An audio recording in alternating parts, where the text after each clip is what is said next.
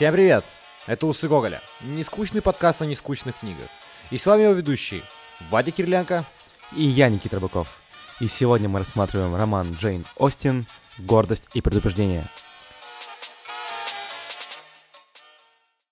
Почему-то, когда мы объявили о том, что именно этот роман будет следующим в нашем инстаграме, мы получили какое-то огромное количество реакций, какой-то всплеск жизни нашей аудитории, как будто эта книга чуть ли не, не кульминация всего того, что мы делали, хотя шедевров было немало, уже э, нами как бы рассмотрено, и тут прям такая реакция, что, наверное, говорит о том, что этот роман любим публикой, что он а, при всей своей казалось бы, простоте, э, очень даже наполнен разными глубокими смыслами, о которых мы сегодня, собственно, наверное, и будем говорить.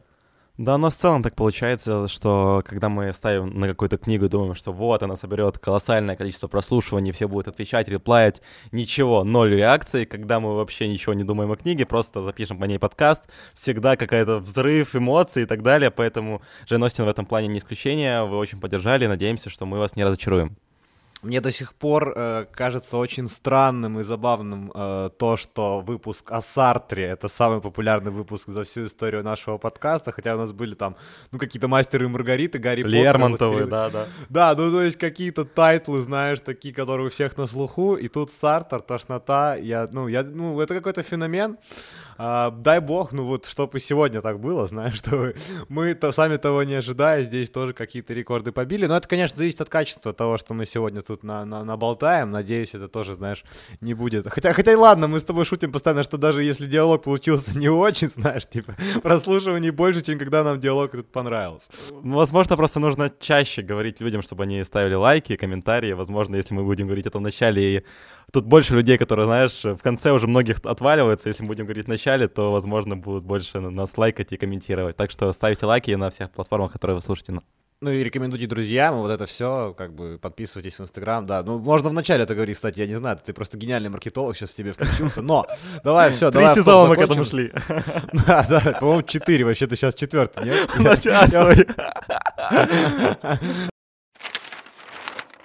А, сегодня действительно о величайшей английской писательнице, не побоюсь, наверное, там а, использовать э, такое прилагательное, как величайший, потому что, наверное, после Шекспира это один из самых там наиболее печатаемых э, авторов, и количество экранизаций гордости и предубеждения, оно там уже зашкаливает, и они выходят там вот раз, раз, раз в три года, по-моему, а, происходит, происходит еще одна попытка экранизировать данный роман, о котором мы сегодня говорим, что, очевидно, говорит нам о том, что что актуальность произведений Джейн Остин ничуть не ниже, чем у какого-нибудь условно Шекспира, да, чьи, а, а, чьи пьесы тоже там до сих пор э, всячески экранизируются и всячески ставятся в театр.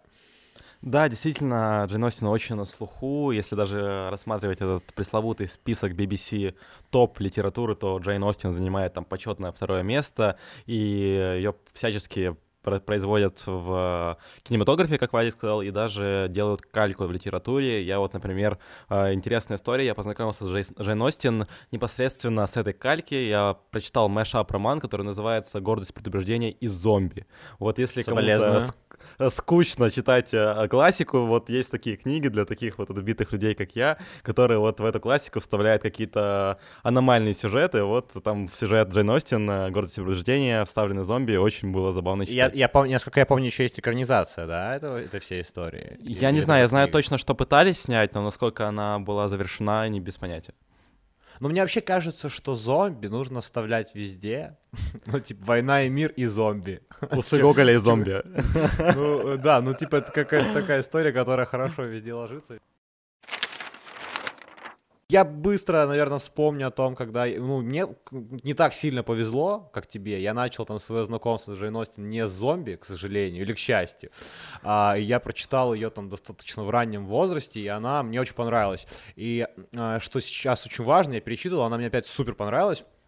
Я уже третий раз перечитываю Джин Остин, и мне кажется, сейчас, конечно, я не полностью успел, ну, понятно все, как это работает, э, не за две недели потом за все перечитывать очень сложно, но мне понравилась это какая-то супер изящная простота, с которой написан, причем я сейчас прочитал там 70 страниц в оригинале, где-то 100, и в оригинале тоже очень легко читать, и на русском, сколько я помню, это достаточно легкое произведение, мне кажется, что в этой простоте, ну да, вот в этой самой простой форме этой подачи заключается, наверное, а, главный талант, и, и то, что эта книга абсолютно абсолютно на все времена, на все года, то есть можно в любом возрасте ее прочитать, найти что-то свое, и ни капли там трудно тебе не будет при прочтении. Но я, тем не менее, я не могу назвать это простой литературой. Ну, знаешь, вот у меня не повернется язык. Да, это как сейчас бывает с литературой, которую мы обсуждаем, она кажется простой на первый взгляд, но действительно там много чего внутри зашито, и приходится до каких-то смыслов доходить посредством того, что ты читаешь комментарии литературоведов или просто разбираешься сам. Еще маленький офф-топ. Э, мы когда ведем подкаст, э, моя мама слушает этот подкаст, и она часто берет с моей книжной полки литературу, которую мы обсуждаем, которую она ранее не читала, и, возможно, она захочет прочитать Джейн Остин. Так вот, мам, специально для тебя, у меня дома Джейн Остин и зомби. Не та книга, не бери ее. Скачай в интернете нормальную или купи, но вот это не читай. Это у меня, кстати, ну, моя мама нас, наверное, слушает, но она так, наверное, не, не так часто, как твоя, насколько я знаю по реплаям в Инстаграме. Мама не, так, не такой активный подписчик нашего Инстаграма, как твоя, но, тем не менее, если вдруг мам захочешь, у меня лежит именно та книга, поэтому бери, по-моему, у меня э, сборник там еще что-то есть, не помню что, ну, какой-то еще роман у меня, по-моему, дома должен быть Джейн Остин. Давай потихонечку передвигаться к биографии Джейн Остин. О ней известно не так много, и даже то, что известно, не самая актуальная для вас информация, она вряд ли задержится у вас в голове, просто очертить какие-то рамки, в которых существовала Джейн Остин. Нужно сказать, что она родилась 16 декабря 1775 году. Задумывала она этот роман в 21 год, она даже пробовала его напечатать, ей отказали, и только после, после 10 лет, как она, а, этот роман у нее отлеживался, она его тщательно редактировала, переписывала, и он вышел в свет. Это стало вторым романом, который вышел в свет. Да, первый был «Чувство и чувствительность», и на самом деле это тоже очень неплохая книга, и все ее романы я читал три из э, шести очень неплохие, я думаю, что те три, которые я не добрался, они тоже ничего так, но тут важно сказать, что мы от Джейн Остин очень мало чего знаем, кроме там ее образования в школе, что она, там, у нее было две попытки образования в школе, и в целом они не, не обвенчались успехом, и я, ну, вы понимаете, что это было очень давно, 1800-е года, поэтому образование вообще у женщин такое понятие как бы редкое, не супер частое, и ее образование уже занимался отец, который там активно с ней вместе читал там того же Шекспира или там, например, Свифта, о котором мы, наверное, когда доберемся, имеется в виду автор Гулливера. И э, по ходу своей жизни она популярной, известной не стала. Публикация романов принесла ей, конечно, доход, но не такой огромный, как он мог бы быть, и э, как, э, основная часть ее славы, да, ее признания уже пришли к ней после смерти, а умерла она достаточно рано, в возрасте всего лишь 42 лет, если не ошибаюсь, или 41. Я уже не помню, если честно, я так по памяти все это рассказываю. Вот Википедия говорит, что 41, я подсмотрел. А, Еще интересный факт об этой книге. В первой редакции он назывался «Первое впечатление», и мы, наверное, об этом первом впечатлении будем сегодня много говорить, что оно значит для жизни людей, что оно значило для персонажей данной книги, потому что это действительно очень емкое выражение, которое полноценно как бы характеризует эту книгу, но «Город предупреждения», конечно, тоже раскрывает суть данного романа. Я думаю, что раскрывает суть как раз э, лучше, потому что, наверное, нет, ну, роман сам начинается с фразы, что все проблемы у нас от гордости и предубеждения, но гордость и предубеждение является решением этих проблем. Это, наверное, одна из сам, один, один из самых лучших опенингов для меня, честно, в художественной литературе, с мной, конечно, можно спорить. Второй мой любимый там опенинг — это что все счастливые семьи счастливы э, одинаково, а все несчастливые, да, несчастливы по-своему. Это а мне, а мне, а извини, что перебиваю, мне очень нравится нравится опенинг э, э, у Хемингуэя про мыс который он говорит о том, что на, о ком звенит колокол, вот этот вот опенинг про то, что мыс омывается. Ты помнишь этот опенинг? Я понял, да, да, я понял, но, конечно, классно было, что ты его процитировал. Если ты вдруг не можешь, то ты дебил, потому что сейчас ну, наши, наши слушатели пойдут, а, а, пойдут обязательно в интернет, поэтому ты можешь быстро его зацитировать. Я даю тебе пару секунд, а я пока скажу, что опенинг, который назвал я и который является моим любимым, это опенинг Анны Карениной а, Льва Толстого. А, да, я нашел вот это открытие. Это немножко в топ но тем не менее, ребят, это мысль, которая потом во многом будет резонировать у вас внутри. Он звучит примерно так. Нет человека, который был бы как остров, сам по себе. Каждый человек есть часть материка, часть суши. Если волной снесет в море береговой утес, меньше станет Европа. И также, если смоет край мыса или разрушит замок твой или друга твоего. Смерть каждого человека умоляет и меня, ибо я един со всем человечеством. А потому не спрашивай, по ком звонит колокол. Он звонит по тебе. Я, э, мы обязательно должны на постпродакшене ставить грустную мелодию какого-то Моцарда, какую-то сонату. Э, просто, ну, это будет очень хорошо ложиться. Но э, спасибо тебе за то, что ты заставил меня в очередной раз запаяться по ходу нашего подкаста. Я думаю, что я вообще скоро, знаешь, буду ходить к психиатру уже после этих подкастов. И самый, ну, для меня, мне кажется, самый теплый приятный реплай на наши выпуски это запаяло. Кто-то мне ответил. Мне кажется, интересно было бы, если бы на протяжении какого-то нашего знакомства знакомства с нашими слушателями, они приходили потом э, к психоаналитикам, и те бы говорили, так у вас усы Гоголя, все нормально. Типа, не переживайте, вы просто переслушали усов Гоголя. Расслабьтесь, послушайте нормальные подкасты, ребята. Я надеюсь, что государство начнет выделять какие-то деньги нашим слушателям на, псих... на психотерапию, потому что каждый раз эти сартры, знаешь, Гёте, они, ну, это уже полный пиздец, я уже, знаешь, не могу бросить бухать после всего этого прочитанного. Но мы будем двигаться, наверное, к нашему роману, к теме нашего обсуждения.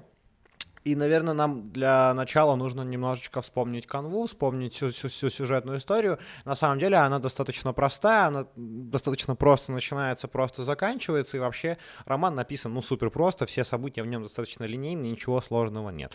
Основной сеттинг в том, что есть э, семья некоторого среднего достатка, Фамилия их Беннеты, у них есть пятеро дочерей. А все эти пятеро дочерей незамужние, и их нужно выдать замуж, потому что поместье, которым владеет их отец, передается только по мужской линии. И если никто из этих дам замуж нормально не выйдет, собственно, поместье достанется племяннику этого отца, какому-то там условному дурачку, он будет одним из героев. А, и э, что случается? В город приезжает очень обеспеченный, очень богатый мистер Бингли, который покупает там одно одно из самых больших имений, привозит он с собой своего друга, мистера Дарси. И они являются полными противоположностями друг друга. Мистер Бингли такой открытый, общительный, веселый чувак, мистер Дарси э, немножко закрытый, немножко э, социофобный, э, очень гордый и очень-очень-очень богатый человек. Э, они оба достаточно обеспечены, но Дарси даже в два раза богаче, чем э, мистер Бингли. А, и между э, двумя дочерьми семейства Беннетов начинается некоторые взаимоотношения отношения с этими двумя молодыми людьми. И если отношения с открытым мистером Беннетом а, протекают так же, как, как какой характер у мистера Беннета, открыто и а, как бы весело и забавно, с доверием друг к другу, то отношения мистера Дарси и Элизабет, которая является главной героиней романа и а, второй по, я не знаю, по старшести дочерью а, семейства Беннетов, они такие гордые, а, с, с большим количеством предубеждений, и отсюда, собственно, название романа, именно отношения Элизабет и а, мистера Дарси являются такими ключевыми главными, и именно от них идет название. Ну, не только, но они большая часть этого названия точно. А, если упрощать, я вообще, ну, как э, Вадик уже выразился, это викторианский роман, Англия, много имен, персонажей, это любовные истории, которые переплетаются между собой, но чтобы вы как-то основной сеттинг э, схавали, который мы будем сейчас обсуждать, есть две пары, есть две сестры Джейн и Лизи, Элизабет, и есть э, два молодых человека, которые к ним приезжают и знакомятся, и вот между вот этими четырьмя людьми происходят различные сцены, они с ним знакомятся, ссорятся, пытаются влюбиться, и вот их взаимодействия, собственно, посвящена вся эта книга. Первое, что хочется обсудить, о чем мне было интересно подумать, когда я читал эту книгу, это то, что викторианская Англия — это брак по расчету, то есть там не было такого понятия даже, что люди женились по любви. То есть там, естественно, преобладало то, что ты должен, ну, если ты женщина или ты мужчина, ты должен выйти замуж или пожениться на женщине, чтобы увеличить достаток своей семьи, как-то, чтобы у тебя была достойная жизнь, но никто тогда не женился по, по любви, и поэтому Джейн Остин своим романом укалывала как раз нравы тамошних людей, она пыталась показать, что именно если ты будешь следовать пути своего сердца, то ты можешь достичь истинной любви, истинного счастья. То есть э, мы можем так смело или не смело сказать, что это феминистический роман. А, что это э, роман, которому э, идеи феминизма, которые нам сегодня кажутся вполне себе такими обыденными и, и тривиальными, там стоят на каком-то достаточно высоком уровне. А, конечно, не так, как сегодня, но, очевидно, посмотреть и увидеть, а, мне кажется, прогресс феминистических идей — прочитать и увидеть, что там, э, ну да, девушки там вообще не могут что-то выбирать, и что на них давит какое-то, ну, какое-то общество, что есть какое-то огромное количество законов наследования, а, какие-то предубеждения о том, должен ли быть богат или беден а, будущий муж. Ну, то есть огромное количество каких-то внешних факторов и социальных обстоятельств заставляют там идти против воли своего сердца. И мне кажется, посмотреть о том, почитать и понять, какой прогресс мы сделали, да, за эти 200 лет, и насколько изменилась эта ситуация, и насколько лучше сейчас, конечно, время, нужно. Ну, то есть это, это, это действительно э, классное сравнение. Но, тем не менее, не только сравнение здесь играет некоторую роль, но и понятие того, что некоторые проблемы существуют и сегодня, да, что браки по расчету, браки не по своей собственной... Э, инициативе, что какие-то а, предубеждения о людях, которых ты встречаешь, или твоя личная гордость показать свои чувства, а, мешают тебе быть счастливым человеком, мешают тебе создавать счастливые романтические отношения. То есть тем не менее, он немножко архаичен, и тут классно работает сравнение. С другой стороны, очень много актуальных штук, которые до сих пор там интересно изучать, и которые очень много чего в моей голове лично точно расставляет по полочкам. Я не знаю, э, я читал, когда комментарии литературоведов, они говорили о том, что каждому поколению вот это свойственно, вот эта гордость, предубеждение, и нам всем нужно прочитать этот роман, потому что он вне времени, потому что действительно вот те проблемы, которых ты читаешь э, в этом романе, на первый взгляд они уже устарели, не так актуальны, но тем не менее, как Вадик правильно выразился, нам всем свойственно вот идти против э, своего мнения, и семья заставляет тебя там что-то делать. Давай попробуем, просто попробуем вместе с тобой обсудить а, что является гордостью, да, и что является предубеждением конкретно в данном романе, и попробуем какие-то ситуации поднять, да.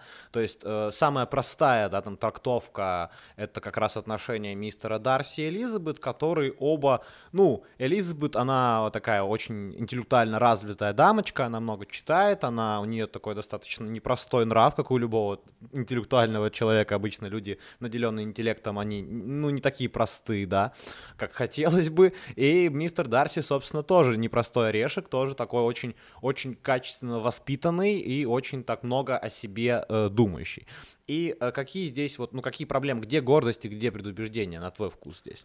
А, действительно, вот правильно сказал, что на мой вкус, потому что разные люди выделяют разные поинты, где же гордость, где же предупреждение, но лично для меня гордость проявляется как раз в самой э, Элизабет, когда она встречает этого Дарси, а, он ей не нравится, он кажется ей высокомерным, он кажется ей тщеславным, а, он такой, знаете, бывший, ну, вернее, он аристократ, который приехал в какую-то провинцию, и он кажется ей абсолютно не заслуживающий внимания человек, и как раз вот она с гордостью на него смотрит, и также можно, например, рассмотреть и его внимание к ней, на первый взгляд, ему же со своей стороны кажется, что она вот такая простушка, которая не заслуживает своего внимания, и на первом же балу он не хочет с ней знакомиться, потому что ему кажется, кажется, что она недостойна там э, выше каких-то нравов и так далее. Поэтому тут гордость и побеждение можно рассматривать с двух сторон. Вот, есть еще одна интересная ситуация, которую тоже можно э, вспомнить.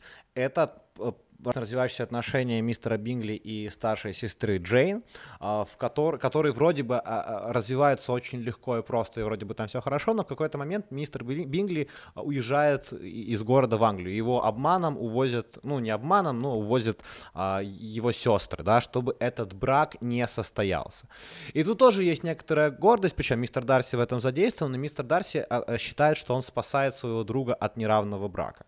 И тут тоже есть, наверное, некоторая гордость, о которой которой, может быть, Джейн Остин не написала так прямо, как о, о отношениях э, Дарси э, и Элизабет, потому что, скорее всего, если бы э, мистер Бигли был бы менее гордый, да, и менее, как бы, э, ну, слабохарактерный в этой гордости, он бы настоял на своем, никуда бы не уехал, эти отношения бы развивались гораздо быстрее, им не нужна была еще одна итерация, да, потому что они в итоге там все, все переженятся, там супер хэппи-энд, все вообще там с друг другом по, по полный, знаешь, свингер-пати, но, э, как бы, основная, основная вот, ну, моя идея была в том, что и, и в тех отношениях, которых э, развивается параллельно, тоже есть некоторая гордость. И вообще во многих персонажах, например, в этой глупой матери, э, ну, так и пишет э, Джейн Остин, глупой матери этого семейства, которая тоже очень там, э, несмотря на всю свою тупость, очень гордится положением, которое они занимают в обществе, и там считает, что она вообще королева всего мира. То есть гордости здесь навалом, если честно.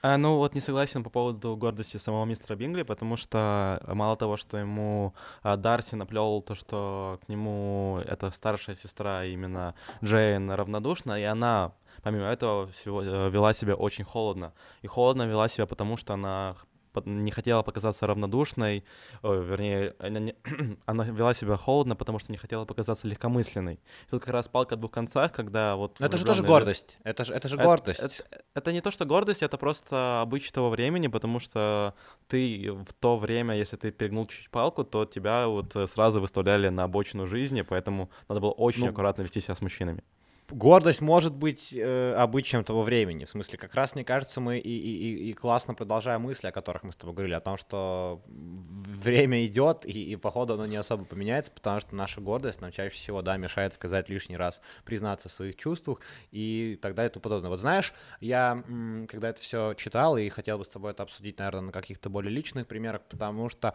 а, я очень открытый человек, я очень честен чаще всего. А, и часто говорю о том, что я чувствую или о том, что думаю, прям вот в лоб.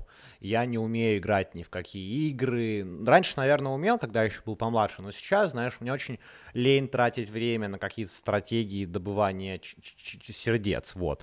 И э, насколько эта позиция верна, да, в контексте нашего диалога, в контексте того, что вот гордость это плохо, но все же некоторые, ну, мы можем говорить о том, что гордость главных героев, она помог, ну, все равно привела их к какому-то положительному исходу. Что ты думаешь об этом гордости на начальном этапе отношений?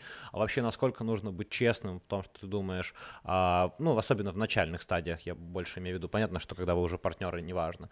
То есть вот э, эта гордость, она вообще уместна или все же нужно от нее отказываться? Вот как, как, какие твои мысли об этом? Мне кажется, что не стоит смешивать понятия гордости и честности, потому что это чуть-чуть разные истории. Если ты честен со своим партнером, ну, даже на начальной стадии отношений, если ты высказываешь свои опасения, страхи, и что меня в последнее, в последнее время, вот я дошел до таких истин, что ты должен рассказывать честно о своих ожиданиях, чего ты хочешь, потому что, как, как, как, как оказалось, мне понадобилось 25 лет, чтобы понять, что люди не умеют читать мысли.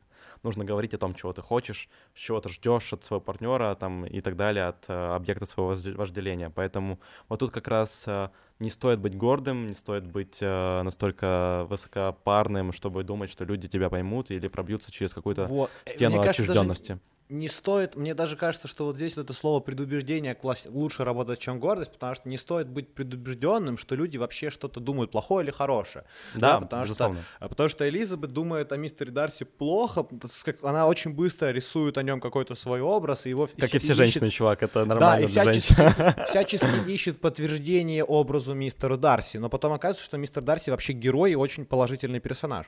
И это о нас. Если человек Э, ну, там поступает как-то не так, как вы ожидаете, это не значит, что он плохой, да. То есть у нас у всех есть недостатки, очевидно, это предубеждение, с которым приходят люди, очень часто мешает нам э, создать нормальные, хорошие, гармоничные отношения, да, особенно на начальных этапах. И поэтому мой вопрос был, мне кажется, к тебе вот таким, потому что я считаю, я продолжаю гнуть э, эту позицию, по- по-моему, ты со мной там более-менее сейчас оказался солидарен о том, что все-таки в начале эту гордость нужно убивать, и вообще нужно всегда говорить то, что ты ожидаешь, да, то, что ты хочешь, и что ты думаешь, что тебя беспокоит, и что тебя тревожит. И если тебя не понимают, нужно таких людей, ну, не хотят понять. Если тебе не делают попытку к тебе навстречу, то таких людей нужно терять, да, и, и да, с такими людьми не стоит продолжать никакую коммуникацию, потому что лучше быть одному, чем с человеком, который не, не пытается понять твои страхи, ожидания и так далее, и который не хочет с тобой в этом всем засинхронизироваться. Собственно, э, это такое лирическое, наверное, отступление, но в контексте э, нашего диалога, мне кажется, вполне себе уместное. Мне вообще кажется, что эта книга больше об эмоциях, о чувствах, которые люди переживают, взаимодействие с другими людьми, поэтому мы тут будем говорить о своем каком-то экспириенсе и за, запаковывать его в опыт самой книги. И второе, что меня очень сильно взволновало в этой книге, на мой взгляд, это вот это социальное неравенство, которое было и тогда более остро, но сейчас оно тоже ощутимо, когда люди с разных классов, это так называемое мое, мое любимое слово мизальянс, вот как раз мизальянс между богатыми и бедными, и, как мы помним, Элизабет любит э, достаточно умеренной семьи, а мистер Дарси богат, он аристократ, и как раз вот это взаимодействие тоже мешает им для того, чтобы выразить свои чувства, потому что они оба считают поначалу, что они друг другу не подходят конкретно из-за того, что они из разных социальных классов. В книге вообще очень много внимания уделяется деньгам. Ну, деньги это один из таких важных героев э, данного романа, потому что э, Джейн Остин, наверное, исходя из контекста того времени, оценивает людей их э, достатком. То есть там сколько денег в год они зарабатывают. То есть там мистер Дарси зарабатывает 10 тысяч э, фунтов. Это он, ну, по тем, я так тоже посмотрел, ну, там, читал некоторые разборы, это он там, ну, чуть ли не мультимиллионер по, по текущим, ну, как бы цифрам, там 10 тысяч фунтов в те времена. Это да, это очень миллион, миллион, это миллион-миллион денег. Для сравнения, мистера Для сравнения, Джейн Остин получила за, за все свои романы 500 фунтов. За все. а тот в год получал 10 тысяч. А, и э, сестра его, например, зарабатывает 30 тысяч. А, мистер Бингли зарабатывает 5 тысяч. Мистер Беннет зарабатывает 2 тысячи. Беннет это вот, собственно, семья, откуда э, сестры все. То есть там вот этому вниманию денег, вниманию наследства, да, а, что многие семьи пытаются решить свои финансовые проблемы успешным браком, очень-очень много об этом, в общем, написано. Но мне кажется, что сегодня, конечно, ситуация стала немножко другой. Но и опять же, это тоже вопрос, который мы с тобой можем обсудить на личных примерах. Согласись, что дружить или встречаться с человеком, у которого, с которым у вас супер разный достаток, может быть проблематично, особенно, э, дай мне закончить эту мысль, в текущем мире, потому что сейчас количество досуга, интертеймента и того, что ты можешь купить за деньги, там в 100 тысяч раз больше. И исходя из этого, ну, я мало себе могу представить, что люди там с доходом, который различается там в три раза, могут быть в этих отношениях успешны и гармоничны. Э, я могу быть неправ, у, моего, у меня нет опыта отношения с человеком, который зарабатывал бы там в три раза больше, чем я, или наоборот, меньше. Э, но мне так кажется, чисто гипотетически, что это очень неравная история, потому что даже в выборе там одежды или досуга у вас будут совсем разные возможности. Э, тут проблема в том, что это действительно не работает исключительно в статике. Но если рассматривать это в динамике, в той, с той точке, что если один из других людей готов пойти на понижение или, наоборот, на повышение, кто-то будет тянуться. Ну, на повышение, главное... знаешь, на повышение, знаешь, очень легко идти, как бы, типа... Ну, э, ну главное, главное к этому стремиться просто. Тем не менее, моя мысль в том, что если один из твоих э, персонажей готов э, условно помочь другому или принять условия игры, э, что нужно там потерпеть и так далее, то это может работать, но в условиях того, что они оба должны как бы принимать, что э, оба должны как бы идти к тому, чтобы это сработало. Иначе, если действительно, если ты там супер богат, а кто-то супер беден, и вы просто в этих условиях пребываете, это не будет работать. Но если вы принимаете друг друга такими, какие вы есть, то, И в динамике. Всего... Мне очень понравилась вот фраза в динамике, она прям да, очень да. правильная, потому что это про движение, да, это про, про изменение некоторого характера, да, потому что, ну, я вот э, какой-то абсолютно недавно общался со своей знакомой, она жалуется, что вот ее молодой человек потерял работу и не хотел искать новую, и вообще там впал в какую-то депрессию, ленился, и она там чуть ли не тянула э, двоих людей, да, там какое-то количество времени, и она устала и, и ушла, потому что, ну, ну, come on, типа, как может человек сам тянуть там двоих, особенно если тот здоров и все с ним хорошо. И это как раз о том, что э, стати, это была статика, да, один из э, персонажей, и ты так назвал как бы людей, давай называть людьми персонажами, один из этих персонажей, да, он вот оказался в статике. И тут уже финансовая, вот этот финансовый вопрос, он становится острым, потому что э, он не хочет стремиться к чему-то другому. Это очень, очень прикольная мысль. Она, наверное, немножко не в контексте романа, но, опять же, это темы, которые нас куда-то заводят, и, э, собственно, этим, наверное, роман прекрасен, что поднимает вопрос актуальный, о них можно там бесконечно много спорить, потому что, да, вопрос денег, вопрос чувства, ну, он, он, он типа супер острый, и мы об этом говорим каждый, каждые выходные за баром, поэтому, наверное, чтение этого романа — это, ну, удовольствие, потому что это некоторый тот диалог, который ты всегда ведешь на выходных с друзьями. Ай, чувак, э, так как мы много работаем, я не знаю, за каким баром, только навигационным баром можно вести диалоги, но, э, но давай, наверное, поговорим о том, что тут очень много... Ужасно. Я хотел, я хотел тебя прервать, э, сказав, что шутка про навигационный бар ужасна. Я ее типа понял, но ее никто не поймет. Да, и я да, ей- да, да. Я да, ей ставлю 2 из, 2 из 10. Ну, вдруг, если кто понял. Если, кто-то понял, кто понял. то, пожалуйста, напишите комментарий. Напишите, дайте знать, что Да. шутка навигационный бар вам понятно, потому что, мне кажется, это очень тупая и, и сложная шутка. Э, Так, что я хотел сказать? Хотел сказать следующее, что еще одна проблема, которая поднимает эта книга, это, безусловно, влияние других людей на твое личное мнение, потому что тут много, многие персонажи, тут вообще так классно книга построена, что все главные события происходят всех на виду, но впоследствии они обсуждают эти события между собой. И потом э, эти события, конечно же, привносятся какие-то, какая-то, какая-то ложь и так далее, и многое в этой книге построено на лжи, потому что героев постоянно обманывают, или их со- собственные ожидания обманывают, или другие персонажи. Поэтому как раз вот мой вопрос к тебе, насколько сильно ты подвержен лично вот влиянию чужого мнения, как ты ему подаешься, или наоборот пытаешься абстрагироваться и мыслить сугубо субъек- э, объективно, наоборот. Это хороший вопрос ко мне, и не, ты неспроста его, очевидно, задал, потому что знаешь половину ответа.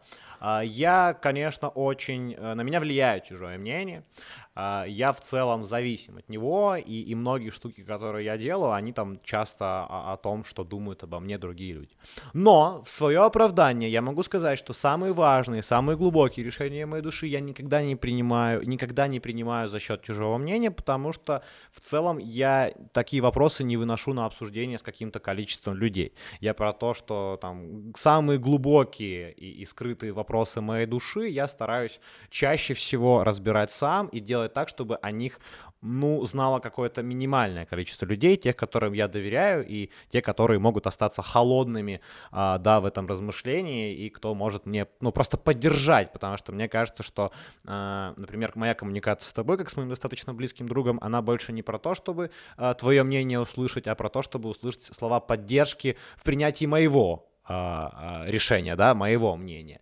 И это, наверное, важная штука. Но Касательно героев нашего романа, э, мне кажется, что тут еще один такой magic трик есть, э, очень прикольный, что мы до конца не знаем, как раскроются характеры персонажей, да, потому что нам автор не дает всего понимания, и это некоторая еще такая детективная история, что мистер Дарси действительно положительный персонаж, мы узнаем уже в самом конце, да, уже типа, что вот он, он способен на какие-то честные, доблестные поступки. А вопрос к тебе встречный, что ты думаешь про мнение окружающих? Ты, наверное, еще более скрытный, чем я, насколько я знаю, и мне кажется, что мнение окружающих на тебя в целом влияет, э, особенно в последнее время, все меньше и меньше. Да, я как-то, не знаю, я особенно на этом не работал, то есть это не было какой-то самоцелью, но тем не менее я как-то очень абстрагировался от социального одобрения, потому что я в какой-то момент понял, что я хочу, как это будет громко сказано, но сам чертить линию своей судьбы и, собственно, не в- принимать во внимание какое-то социальное одобрение, которое в последнее время в окружающей меня среде очень значимо. Я пытаюсь как-то, наоборот, уменьшить это, эту значимость моей жизни, потому что вот это вот, если уже не говорить про э, пресловутый Инстаграм, но тем не менее, все равно вот мы все стремимся за этим социальным одобрением, и хочется, чтобы все главные поступки, как ты правильно выразился, шли от твоего рассудка, от твоего сердца и от твоих желаний, а не потому что а так продиктовано обществом. Вот.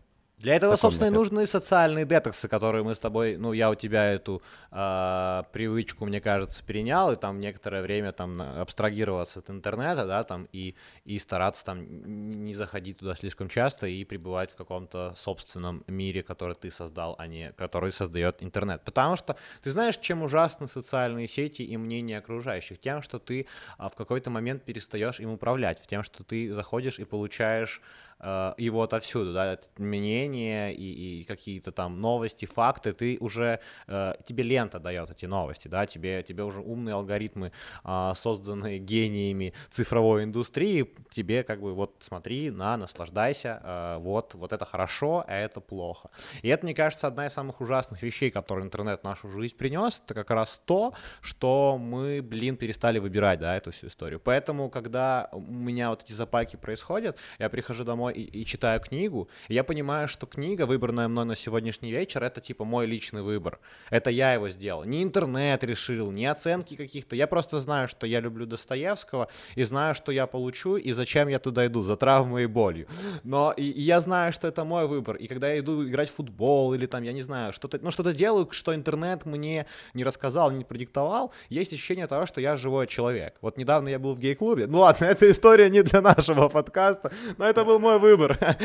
Интернет мне не советовал гей-клуб, я туда просто случайно попал. Но суть в том, что да, ну то есть нужно контролировать то количество информации, которое ты потребляешь, и выбирать то, что тебе действительно помогает развиваться как человеку и становиться лучше. Это все.